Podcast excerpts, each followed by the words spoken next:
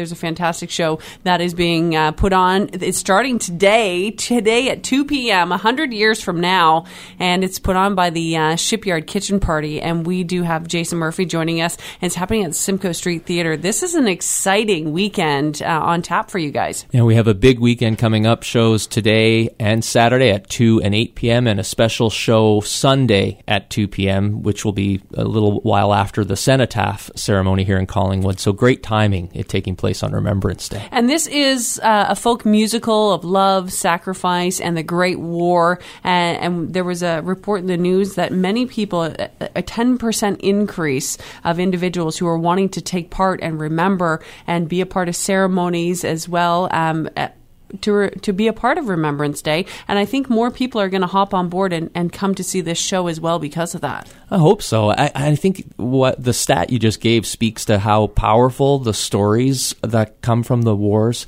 and Canada's participation in them still are for people. Whether you have a direct connection to the war through a family member, mm-hmm. or whether you're learning about the war for the first time, these are these are powerful stories. Tell me a little bit about what people can experience and expect with a hundred years from now, uh, because because it is uh, it, well, it's based on on real facts, uh, but then you're putting your own spin on it with the Shipyard Kitchen Party. That's right. So a hundred years from now is an original musical, and the type of music is folk music, kind of an Eastern-inspired, traditional Celtic music feel. It's an original, all original score, all original lyrics, but intermeshed with the music is a story of two families. One is a fictionalized Collingwood family called the McIntyre family, and uh, we tell it from the perspective of a mother who's writing and receiving letters from two sons, Frank and John, both of whom get caught up in the war. And the other family involved in the story is uh, the, uh, the family of Maybelle Sampson. Now, Maybelle was a real life Canadian war heroine. Mm-hmm. Um, she served as a nurse throughout the war and was one of the first women to enlist. She's someone we should all know about and be very proud of here in South Georgian Bay.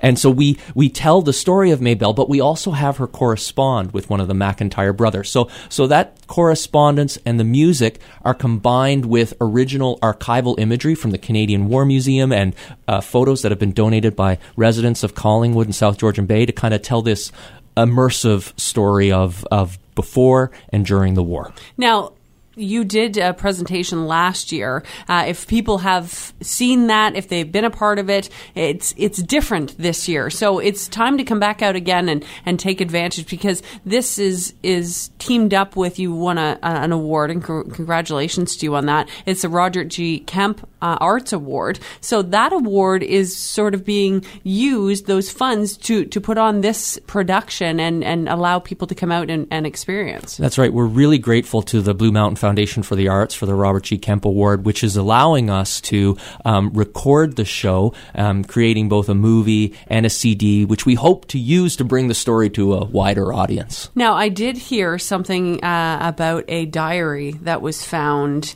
uh, that told a, a, little bit more of, of, the history. Obviously, a diary of what's inside. We you never read someone else's diary, right? Oh, you don't do that. Oh, okay. Oh, okay. Well, you have daughters. I, I, and I have a younger sister who's diary I had to steal as a youth. But uh, no, we've been really lucky as we've told people that we're doing a story about Maybelle Sampson. Yes. People have come forward and we've rediscovered some artifacts from her past. Uh, Doug Measures, uh, uh mayor elect of Clearview, his family through his wife's side is is related to Maybelle. They helped us find her war medals, um, certificates given to her by the town of Duntroon while she was home on sick leave.